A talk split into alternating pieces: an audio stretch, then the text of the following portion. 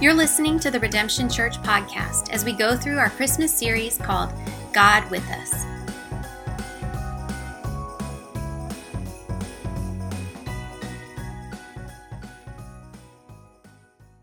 As we are just sort of looking at each chapter of the Gospels of what the Christmas story, what that author is intending us to see, with the focus of that God is with us. He is here, He is present. So, Merry Christmas Let's look to Christ. Let's think about these things because oftentimes, even in our calendars, we were talking about all the parties and the trips and things and the gifts that we have. We say Christmas so much that we forget about Christ. You ever, you ever, you ever get so busy you forget about the meaning of life?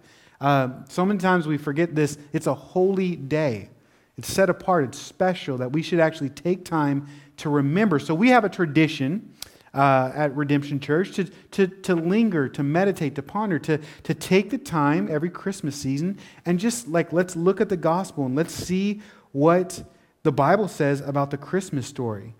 Because we can get so wrapped up in this culture. And so this year's theme, we're sort of thinking through okay, God with us. We're looking at each gospel writer's account of the Christmas story with the focus of how is God with us. And last week, Pastor Robin, he started this series by kicking us off from John chapter 1. John chapter 1, where, the, where John says, In the beginning was the Word, and the Word was with God, and the Word was God, and the Word became flesh and dwelt among us. He's full of grace, he's full of truth. And we just examined John's approach, and his big idea was love came down. Jesus said, I came from heaven down to earth to seek and save the lost. That we can look at the love of God in this act of love in this baby Jesus Christ, the Messiah, the one that came from heaven. In fact, God is with us in the act of love, and we need to be reminded of this over and over and over again. Amen? And so tonight we're going to study from the Gospel of Luke. So grab your Bibles, your smartphones. We are going to do Luke chapter 1, verses 5 through 80. 75 verses. You're welcome. We're going to read some scripture tonight. All right? And listen, Luke wants us to know this. Not only is God with us, God wants us to know that He is with us. God wants us to know His love, to know His presence, His power, and He doesn't want to start with just the birth of Jesus. He starts, rather, things leading up. Now, I think this is fascinating because the, the story of the birth of Jesus is Luke chapter 2, verses 1 through 7. But we're going to read 75 verses leading up to the birth of Jesus. Because Luke wants us to know from the start of his gospel that this is there is a foretelling that the Messiah has come and God wants us to know this. Luke wanted us to know something about Jesus' birth, that it's special and it's a part of God's plan. And I believe one of the reasons why Luke is setting up the birth or the climax of God being man is because it gives us a fuller story of the Christmas story.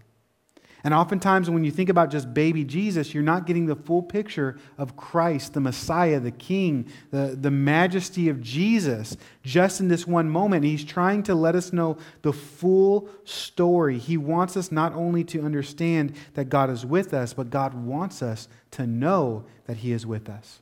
You know, the writer of Hebrews, chapter 1, verse 1 through 3, said this Long ago, at many times and in many ways, God spoke to our fathers by the prophets. But in these last days, he has spoken to us by his Son, whom he appointed the heir of all things, through who also he created the world. He is the radiance of the glory of God, the exact imprint of his nature, and he upholds the universe by the word of his power. Too often, when we think about Christmas or the Christmas story, we just think about the birth of Christ, but there is so much more leading up to the birth of Christ. And there's so much more that happens after Jesus grows in stature and learns obedience and lives this life and becomes a rabbi and teaches and goes to the cross and ascends, and then the church is birthed. There's a bigger story. And you know, the Bible is full of the story, the good news, the character of who God is. It's who God is. It's called the meta story of the Bible that there is creation and then hum- humans came and we fell. We fell into sin. And then God's redemptive plan and story is to redeem us and then to make things new for all eternity. A meta story is the overwhelming, arching story having other stories embedded in it. And the Christmas story is one of those stories that we love, but it's embedded in the gospel of Jesus, in the plan of God. It's like you shouldn't think of Christmas without thinking about the cross as well. Because this is a meta story, this is the full plan. Because both express, the Bible says, the love of God. You shouldn't, you can't think about a baby without thinking about Jesus growing up and his teachings. This is one of the reasons why we shouldn't neglect reading the Old Testament in our Bible reading plan, because it gives us a fuller story. You know, there are 39 books of the Old Testament, 27 in the New Testament, and if you actually do the page number, I mean, three quarters of it is the Old Testament. And we need to know all scriptures inspired by the Holy Spirit. And it gives us the meta story of the Bible God's character, His nature, His patience, for our encouragement, for our hope, for our uplifting. And I think this is why Luke starts not with the birth of Jesus, but with the foretelling of Jesus being born, with prophecy, with people, with all these different things, because you can't have one without the other. And so Luke wants us to think fully of the Christmas story and how it fits in the fuller story of the gospel, the good news of Jesus Christ, to express God's heart that he wants to know us. And so I'm calling this message foretold, a part of God's plan. Foretold. When you think about Christmas and the birth of Christ, it was foretold and it was a part of God's plan. And we're going to see how God wanted to make sure we knew Jesus was his son and, and, and how, man, he wants us to listen to Jesus, to worship Jesus, to exalt Jesus as Messiah, as King, as not just looking at a manger or a baby or this one little sliver, but look at the full character of who he is. And this is why this section is so long. And we're going to just run through it like running commentary. We're just going to just read some, make a couple of comments, see where the Lord leads, and see what happens. I was talking to Rob. I was like, this is old school teaching, man. I don't even have slides. You just, there's no quotes in this whole message because we're going to read the whole Bible. Read this whole thing, talk about it, and just get a part of it.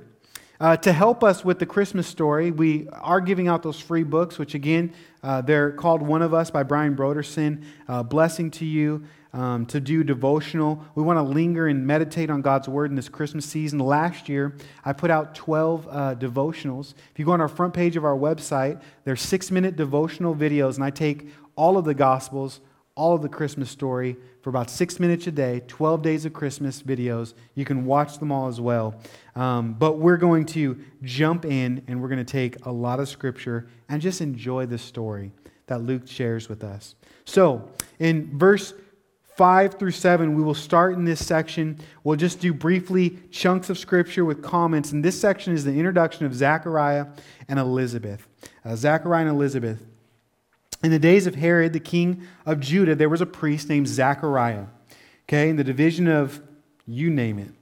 And he had a wife from the daughters of Aaron, and her name was Elizabeth. And they were both righteous before the Lord, walking blamelessly in all the commandments and statutes of the Lord. But they had no child, because Elizabeth was barren, and both were advanced in years. Don't you love the political correctness of that? No one's old here. Everyone's, if you're, if you're, you're just advanced in years. What a blessing. Meaning she couldn't have any babies. She was advanced in years. This is our introduction to key characters of some parents that we're going to meet Zachariah and Elizabeth. They're introduced as righteous and good. Uh, they were servants of the living king. He was a priest in the priesthood of Aaron, and this needs to be said because they were barren. Culturally, in that context, if you were barren, it was like you were cursed, or people would think there's something wrong. You must have disobeyed God. But the text clearly says that they were righteous, meaning they were doing the just thing. They weren't all righteous. There's no, no, no one good, not one, but they were doing the right thing. They were living for God. But we'll see that God was allowing this bad thing to happen to them because He wanted to receive glory in their lives and work a miracle in their lives.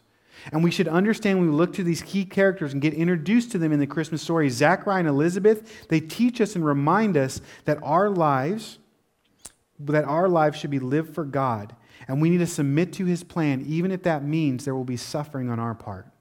Because you have to understand they were advanced in years. They had no daughter, they had no son. Their lineage, which was a big deal in the Jewish culture, was about to be cut off. But it was to the glory of God that they were living. They said, even if we suffer, we're going to live for Christ. They're a godly example.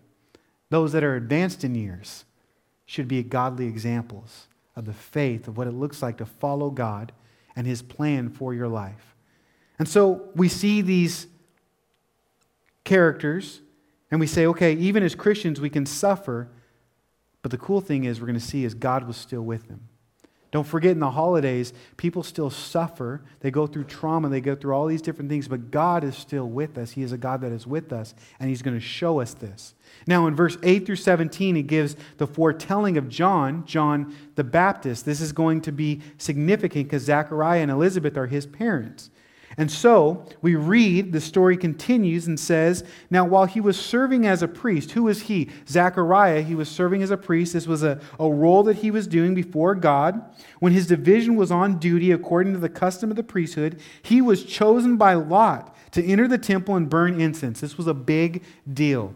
He was going to be before the presence of God and do this duty, and it was an honor to be able to do that. And the whole multitude, verse 10, of the people were praying outside at the hour of incense. And there appeared to him an angel. We're going to find that angel is named Gabriel. He's a messenger of the Lord. That's what angel means. Standing on the night on the right side of the altar of incense. And Zechariah was troubled when he saw him. Every time you see an angel of the Lord appear, the people are freaked out because they're so glorious, so amazing. And so he saw him, they, he fear fell upon him. But in verse 13 it says, The angel said to him, Do not be afraid, Zechariah. For your prayer has been heard. Your prayer has been heard. What probably have they been praying for? Well, the text says your wife will bear a son. They wanted it bad. They wanted some hope, some ambition. They, they were praying. And they must have thought, man, it, it's too late now.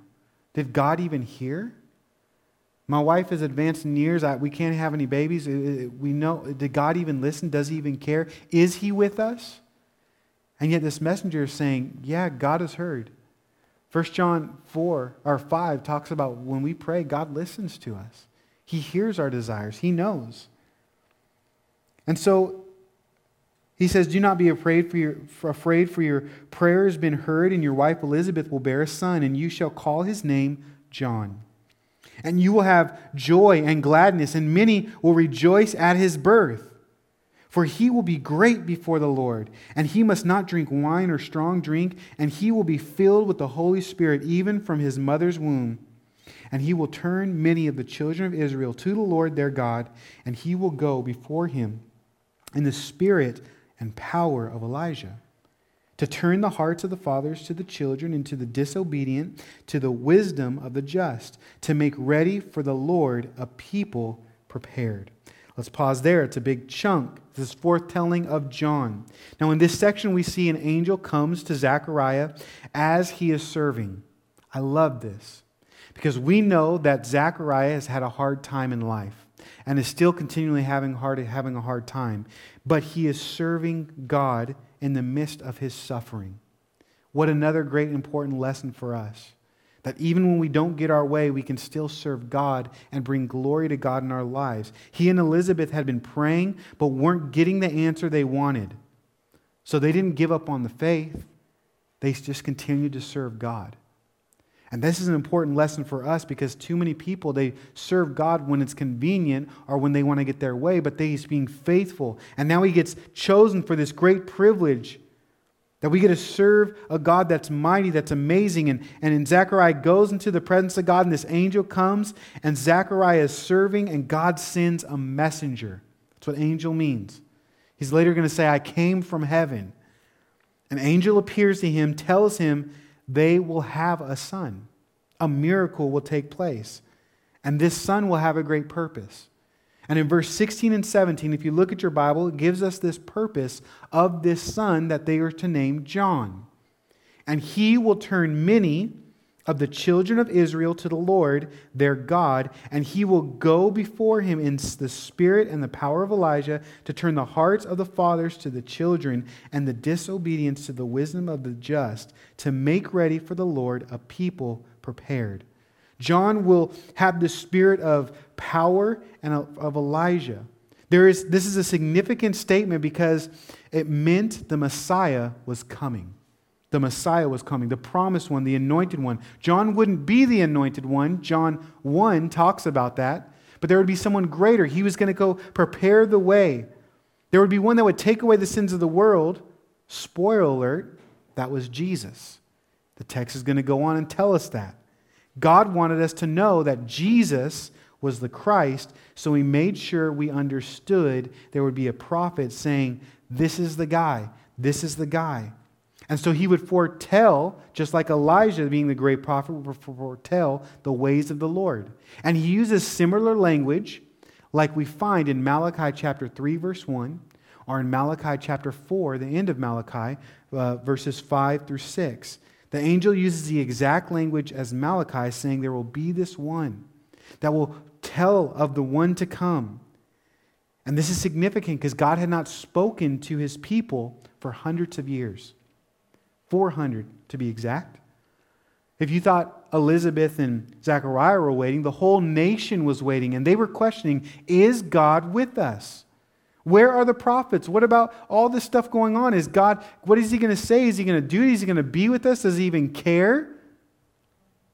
And it was like there was this gap in history because God wanted to make sure that something was special coming.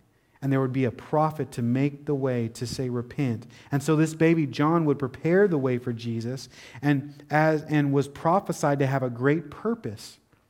Because you guys realize you are ordained by God to have a great purpose, to walk in the, the works that He has called you to do. Jesus would actually address John's purpose in his ministry. And in Luke, a few chapters later, chapter 7, verses 24, 24 through 28, Jesus began to speak to the crowds concerning John, it says. And he says, What did you go out and see in verse 26? A prophet? Yes, I tell you, the more than a prophet, this is he whom it was written about. Behold, I send a messenger before, before your face who will prepare the way before you. I tell you, among these born women, none is greater than John. Jesus recognizes John's role. He recognizes and uses the same language as Malachi, language from Jeremiah, language from Isaiah about this prophet coming. And so John was to be a sign to us all that God truly was with us. And so the angel gives purpose. And he says, This will be the one. You can bank on it, you can look for it. God wanted us to know that this guy would point us to Jesus, and this would be the Messiah. So, verse 18 through 25, Elizabeth actually conceives John. But Zechariah in this moment doubts. He doubts. Let's read this together. And Zechariah in verse 18 said to the angel, How shall I know this? It's interesting, you're going to see Mary say that, but she said with faith. He said this with doubt. For I am an old man, and my wife is advanced in years. And the angel answered him, I am Gabriel. That's my name, that's who I am. I just, just drop that line, right? He actually has a name. I'm Gabriel. I stand in the presence of God. And I was sent to speak. God sent me. I was just with Jesus, just with God Himself. He sent me to go tell you this. Hello, I'm an angel. It's who I am. I'm a messenger. And to bring you this good news. And behold, you will be silent and unable to speak until the day that these things take place. You want a sign? I'm going to give you another sign.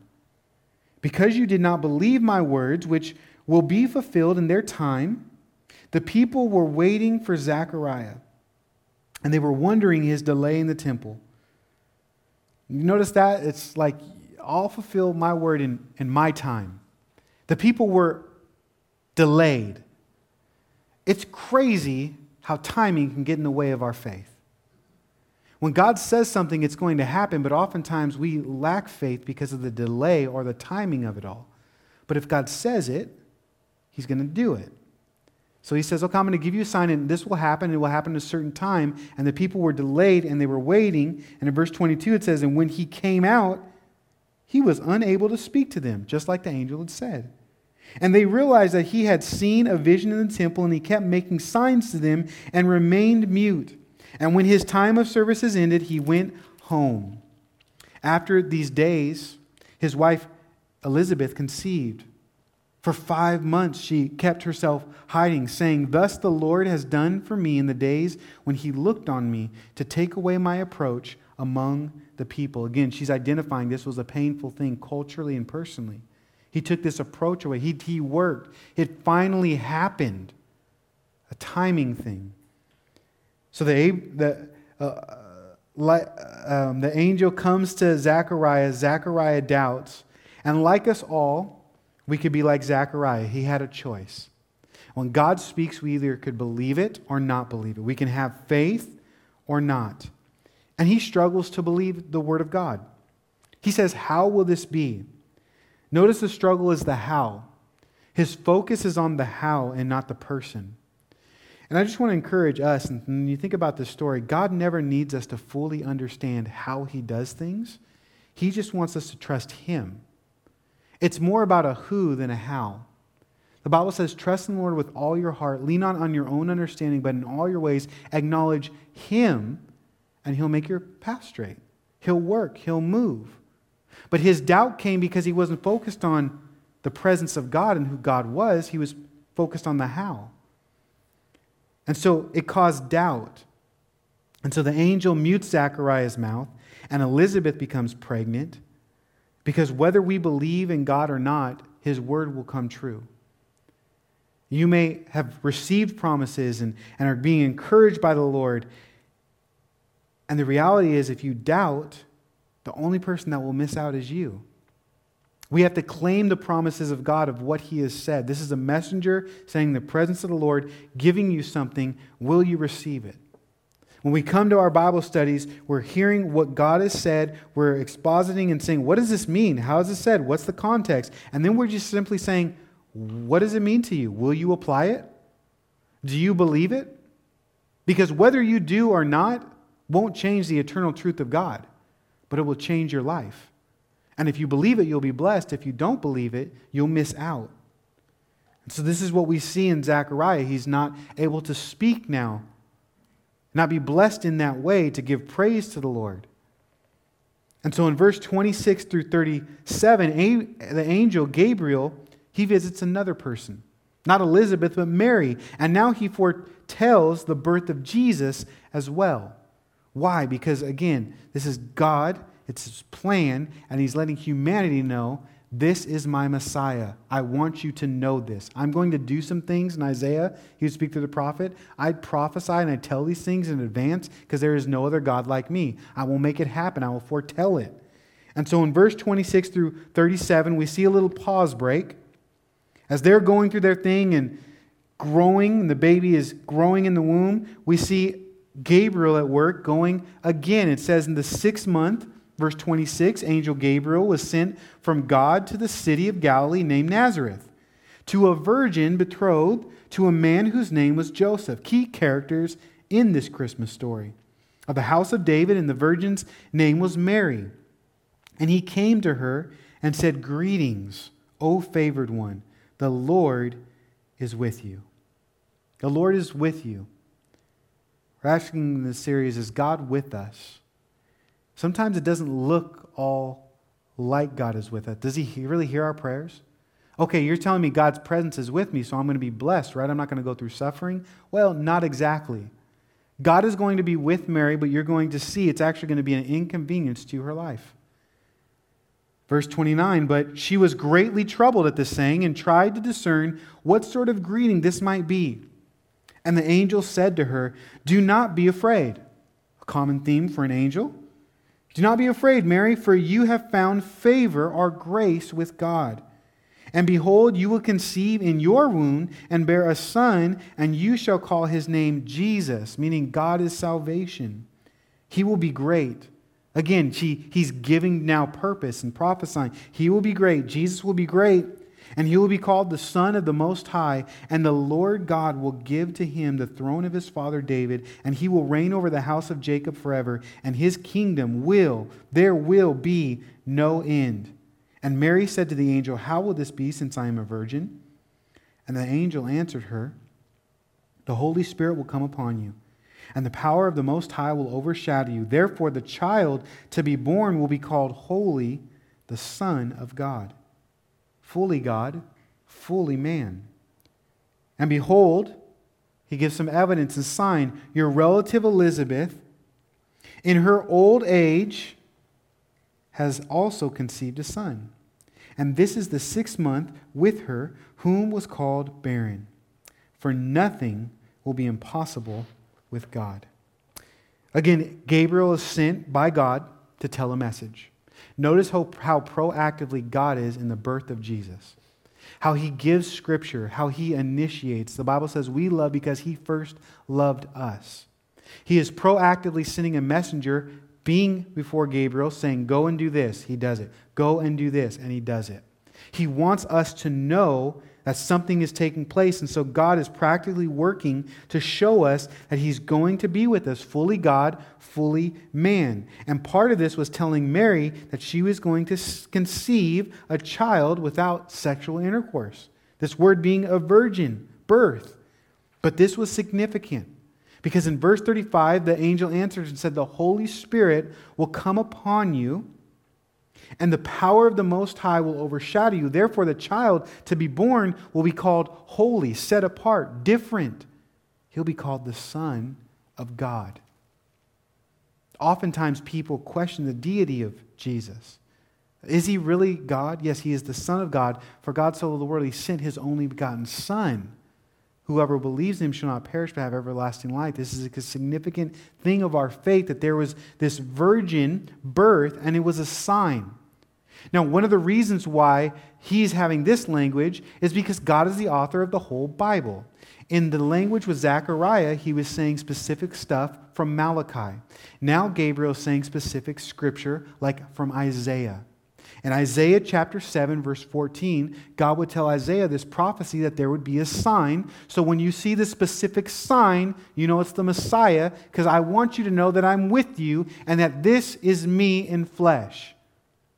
Therefore, the Lord himself will give you a sign.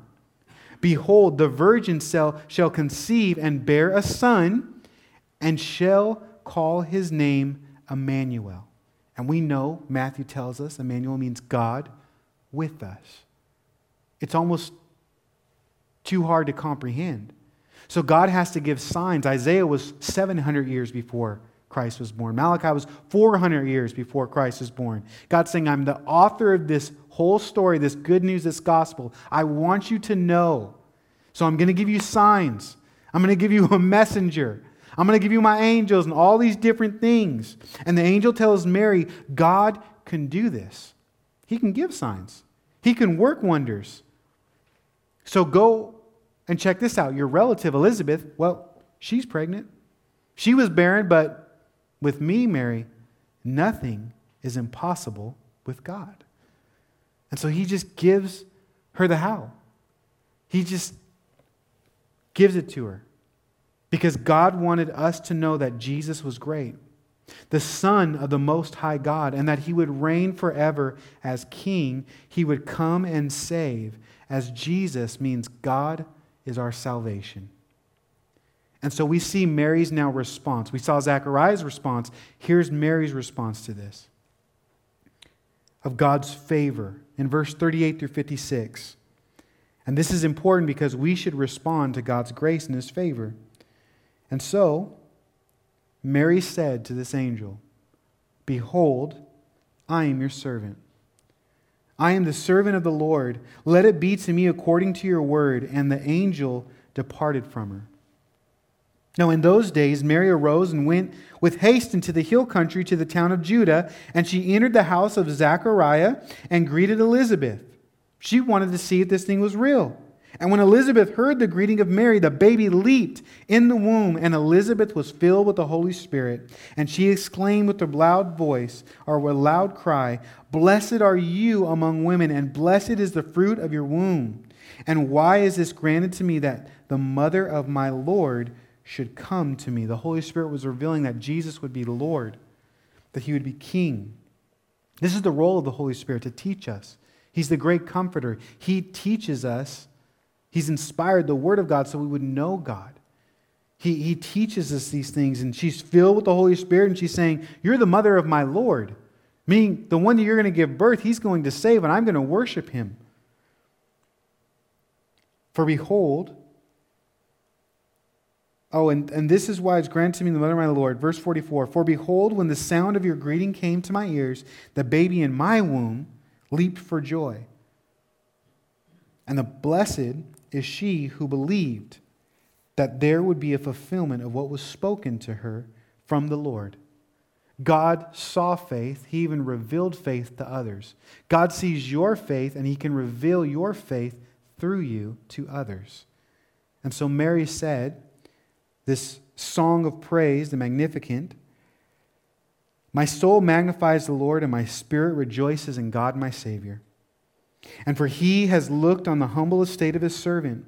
For behold, from now on all generations will call me blessed, for he is mighty and has done great things for me, and holy is his name, and his mercy is for those who fear him from generation to generation. He has shown strength with his arm, he has scattered the proud in the thoughts of their hearts, he has brought down the mighty from their thrones, and exalted those of humble estate.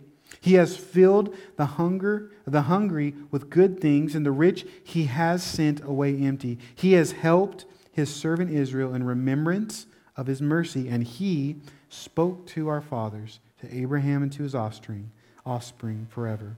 And Mary remained there uh, with her for about three months and returned to her home. He has, he has, he will, his, his, him, who. It's all about God. She's responding in worship and saying, This is who He is. This is who my God is. He's helped. He spoke. He's filled us. He's brought us. He's shown us. He's given us mercy. He's mighty. He looked. My soul magnifies the Lord. And so, in this response, in her faith, Mary, we see the response of God's favor and grace in three ways obedience, action, and praise. Obedience, action, and praise. First, obedience. She says in verse 38 Behold, I am a servant of the Lord. Let it be to me according to your word. The first thing we see is Mary decide in her heart to just obey the Lord. She says, My Lord. I am your servant. She calls herself servant. This is actually implies that there is a God and he is my master. I will do what he says. Like Daniel dedicated in his heart to walk with God. There has to be a dedication in your heart. If you believe in your heart and confess with your mouth, you'll be saved. There is something internally that you have to decide in your heart. Will you obey? And she says, You know what? I'm going to do whatever he says even if this meant hardship and suffering, because she would know that her body would change being pregnant. And the scriptures and the gospel actually tell us that people would ridicule her and Jesus for this situation of being pregnant without being married. She was betrothed. It's like being engaged, but she wasn't married. So this actually meant there would be hardship, ridicule, suffering. Her body would change. It wouldn't be a fun experience but it would bring glory to God as a sign. Whatever you have for me, Lord. This isn't about me being having a fun experience. This is about you being glorified. Oftentimes in our Christian faith, we act as if our faith in God is for us to be having fun. But on the contrary, it's for us to bring glory to God. And so we bring glory to God as we obey Him, as she submitted to His will and this is the appropriate response to God's grace and favor, he was glorified. We don't need to understand or even like the plans of God to obey. We just need to obey. You may not even understand. She didn't understand. She didn't fully grasp everything. She just obeyed. And this is a part of our worship unto the Lord we see in Mary, but also in the Christian faith. For Jesus said in John 14, 15, If you love me, you will obey me. Are you obeying God? Are you responding to the grace and favor and breath in your lungs, saying, I just want to obey God? That was her first response. But notice it went further than that because there wasn't just obedience of the heart, there was action. In verse 39, it says, In those days, Mary arose. She got up and she went with haste into the hill country, into the town of Judah. Mary went to go see Elizabeth and responded or acted according to the word of God. Hey, your relative is pregnant. Okay, great. I'm going to go because I believe in you and I'm going to go check it out. I'm going to put my faith into some action. You need not only to have a heart decision to obey God's word, but the action to move forward to be blessed, to see how the Lord is moving. She wanted to see, okay, I, believe it, but I want to see God work. So I'm going to step out in faith. I'm going to go in haste and I'm going to go to this hill countryside. I'm going to go visit my relatives. She stepped out in faith and went and saw. And as soon as she came in, the Lord recognized her faith. Elizabeth was filled with the Holy Spirit. And verse 42, it says, Blessed are you among women, and blessed is the fruit of your womb. We see a blessing upon her because she was humbling herself, responding to God's grace, and she had faith in God and His Word. It caused her to act, and it should cause us to act as well, too. Your faith will always have action. Your actions really just show what you have faith in. As James 2:18 says, you say you have faith, well I'll show you my faith. You could say whatever you want about what you believe in your heart, but are you actually living that out? And as we respond to God's favor and his word with action, we're blessed. Look at verse 45. It says, And blessed is she who believed that they, there would be a fulfillment of what was spoken to her from the Lord. And then the last thing we see of this response of grace is praise, a proclamation. In verse 46 and 47, Mary said, Then my soul now magnifies the Lord, and my spirit rejoices in God my Savior. And we read this beautiful praise of Mary as she opens her mouth in praising and magnifying God. You know, when we find the favor of God, we should have a natural response of thanksgiving and praise. You should want to tell other people about the grace of God in your life, about your faith. We as believers should be evangelists. That should be in our very nature to tell people of the excellencies of God being snatched from darkness into light. It shouldn't just be, oh, it's just me and Jesus is in my heart, or I'm just gonna, I'm just gonna just, you know, act and people can just see my actions. No. Open your mouth to magnify God. Share the good news. Preach the good news, the Bible says, to all creation, everywhere you go. She's praising and she's proclaiming God, and that is an appropriate response when you find God's favor through this gospel, the Messiah, Jesus Himself. As we study about how God is with us, how we can experience this undeserved grace in Jesus, we should be obeying God. We should be acting out our faith, and we should be proclaiming His great name to the nations. And this is what we see. And in verse 57 through 66, we see the birth of John the Baptist. Read with me this next section. Now the time came for Elizabeth to give birth. She bore a son, and her neighbors and relatives heard that the Lord had shown great mercy to her. And they rejoiced with her. Remember, even the prophecy of there will be great rejoicing, it's already happening. Aren't you glad that God gives you some of uh, uh, the foretaste of heaven right now? The promises of God are yes and amen right now. There's abundant life right now. Yes, there is heaven. The hope of heaven we'll get for all eternity. But some of the promises of God you'll actually experience here on earth as you obey Him, as you claim the promise of God, as you walk with God. They're experiencing that. On the eighth day, they came to circumcise a child, and they would, uh, and they would have called him Zechariah after his father, but his mother answered, No. All good moms have to say no at one point or another. He shall be called John. And they said to her, None of your relatives is called this name.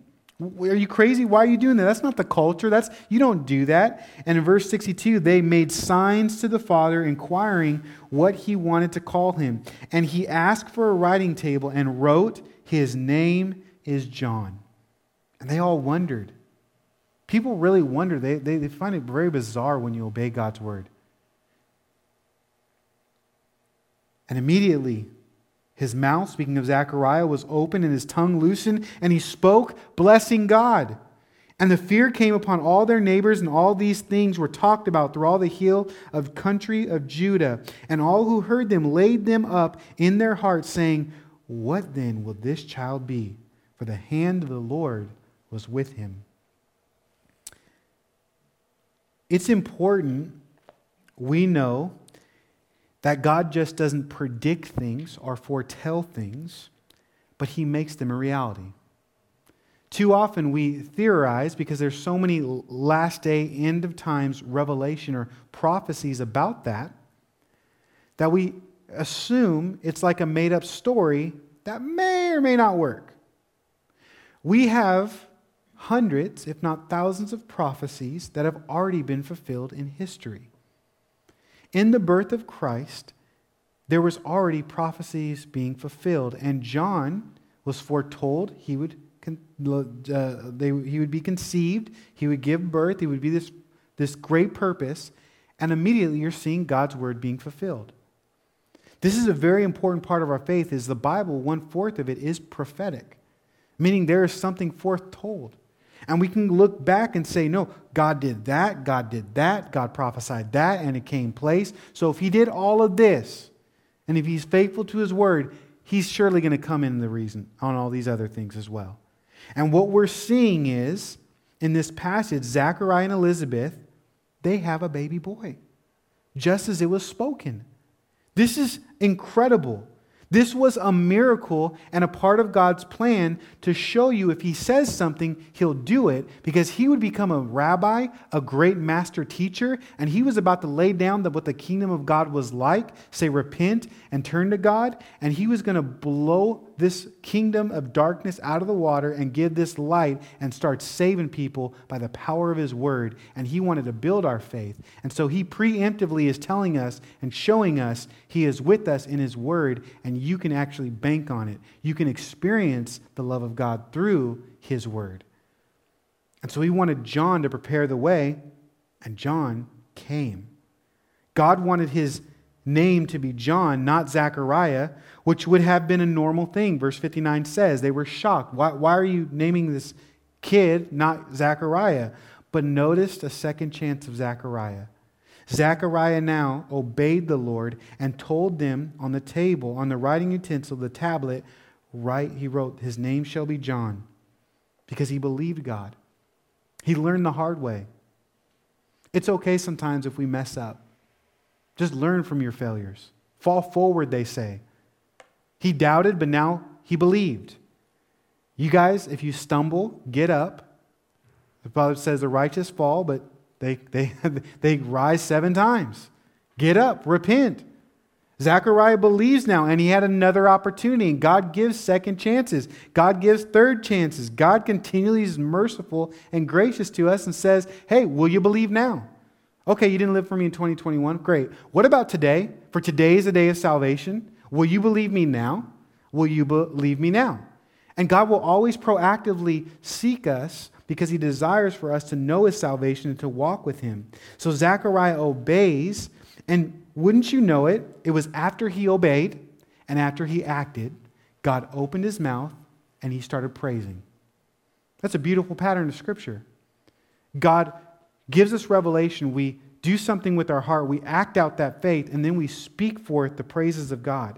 And the people were stunned, and they ask in verse 66, What then will this child even be? It reminds me of how people will ask us questions if we honor the Lord, as 1 Peter 3.15 says, that we have to give an account for the hope that we have within us. When we believe and we act it out and we speak forth the kingdom of God, it will actually make a difference. And people will say, well, why are you different? What, what is that like? And now we see Zechariah use his mouth to proclaim God and to prophesy and explain to them God's plan with his newborn son. Let's finish with verse 67 through 80. Whew, I can't believe I'm about to do 75 verses. And this, his father, Zechariah, was filled with the Holy Spirit and prophesied. You ever wonder, is God really with you? Notice how much Luke is saying there's the Holy Spirit, God with us. There was the Father, I was just in the presence of God and the throne, Gabriel, but God is with us. There is a Holy Spirit.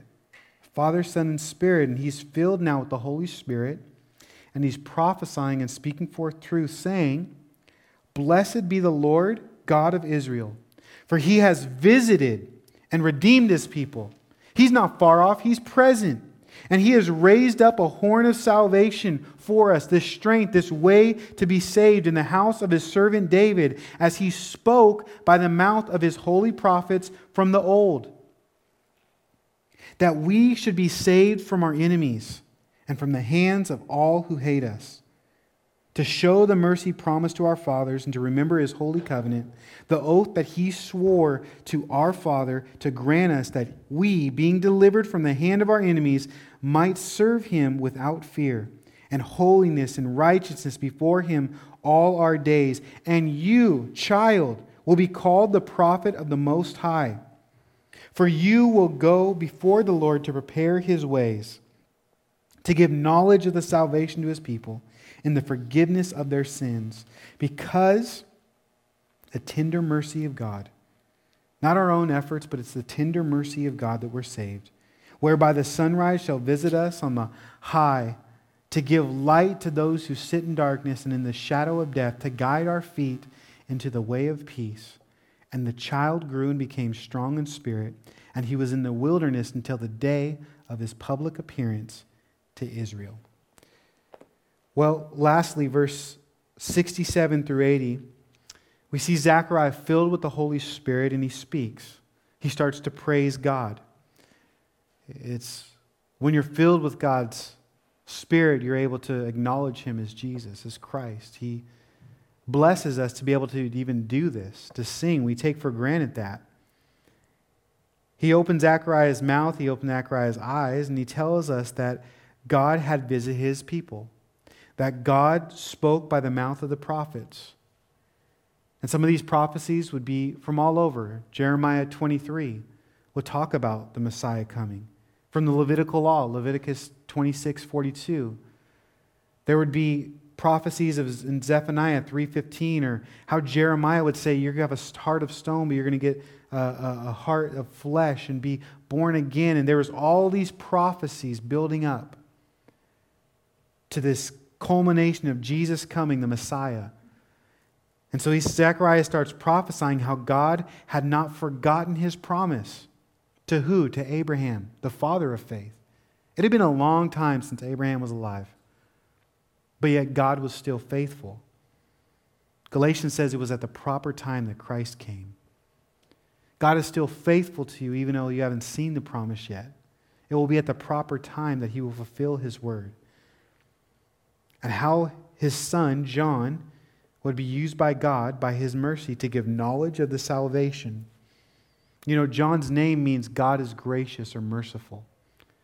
God was go- giving the nation this messenger because he wanted to be merciful to the nation, to let them know, I haven't spoken. I did that gap so you'd be extra attentive so you could repent and know. I want your heart prepared. I'm doing all this for you. And this was all a part of God's plan. And so he's filled with the Holy Spirit. He's sharing the plan that there's a Messiah coming, that it's being foretold so that they would realize and understand God was truly coming to us as a child. It's too good to be true. This horn of salvation, this strength, this might, this majesty of the Most High would come in a humble estate and be born, but it would be a sign. God spoke from the prophets of old and he knew, and he would speak now through his son, Jesus. And we, like John, can be pointing people to Jesus for the forgiveness of our sins, to declare that there is great news, that there is one that saves, that God became flesh and made a way where we now can have fellowship with him as we repent and believe in Jesus. It's interesting, right? Our commission is just now the mercy of God or the compassion, the grace of God that we now would evangelize and tell other people there was one that was born. We are signs, are witnesses. You shall be a witness when the Holy Spirit comes upon you to Jew, Jerusalem, Judea, and the ends of the earth. We see a picture of God's grace not only in John, but as he saves us and works through us it's a picture of his salvation and his goodness and his mercy and grace. And so, man, I, I hope this Christmas you're reminded of God's full story. and realize that God wants you to know him, that he is with you, and you can be used by God just as John the Baptist was used and had a purpose and a plan. It was prophesied. There are scriptures that actually say there's a purpose and plan for your life, that you can bring glory to God. And so as we close, we're going to take communion, we're going to remember God's grace. Because Luke before Jesus came, he's emphasizing God's grace and how God's working, and the songs are magnifying God of who God is, all this different stuff. We know on the other side of the cross that Jesus would grow up. He wouldn't be a baby forever. He lived a perfect life that you and I couldn't live. And he died for sins on the cross. He, would, in fact, teach us, I came to seek and save the lost. And he would teach us as we gather, remember the grace of God. Luke, before he gets into chapter 2, verses 1 through 7, you read the birth of Jesus, it all starts with God's grace.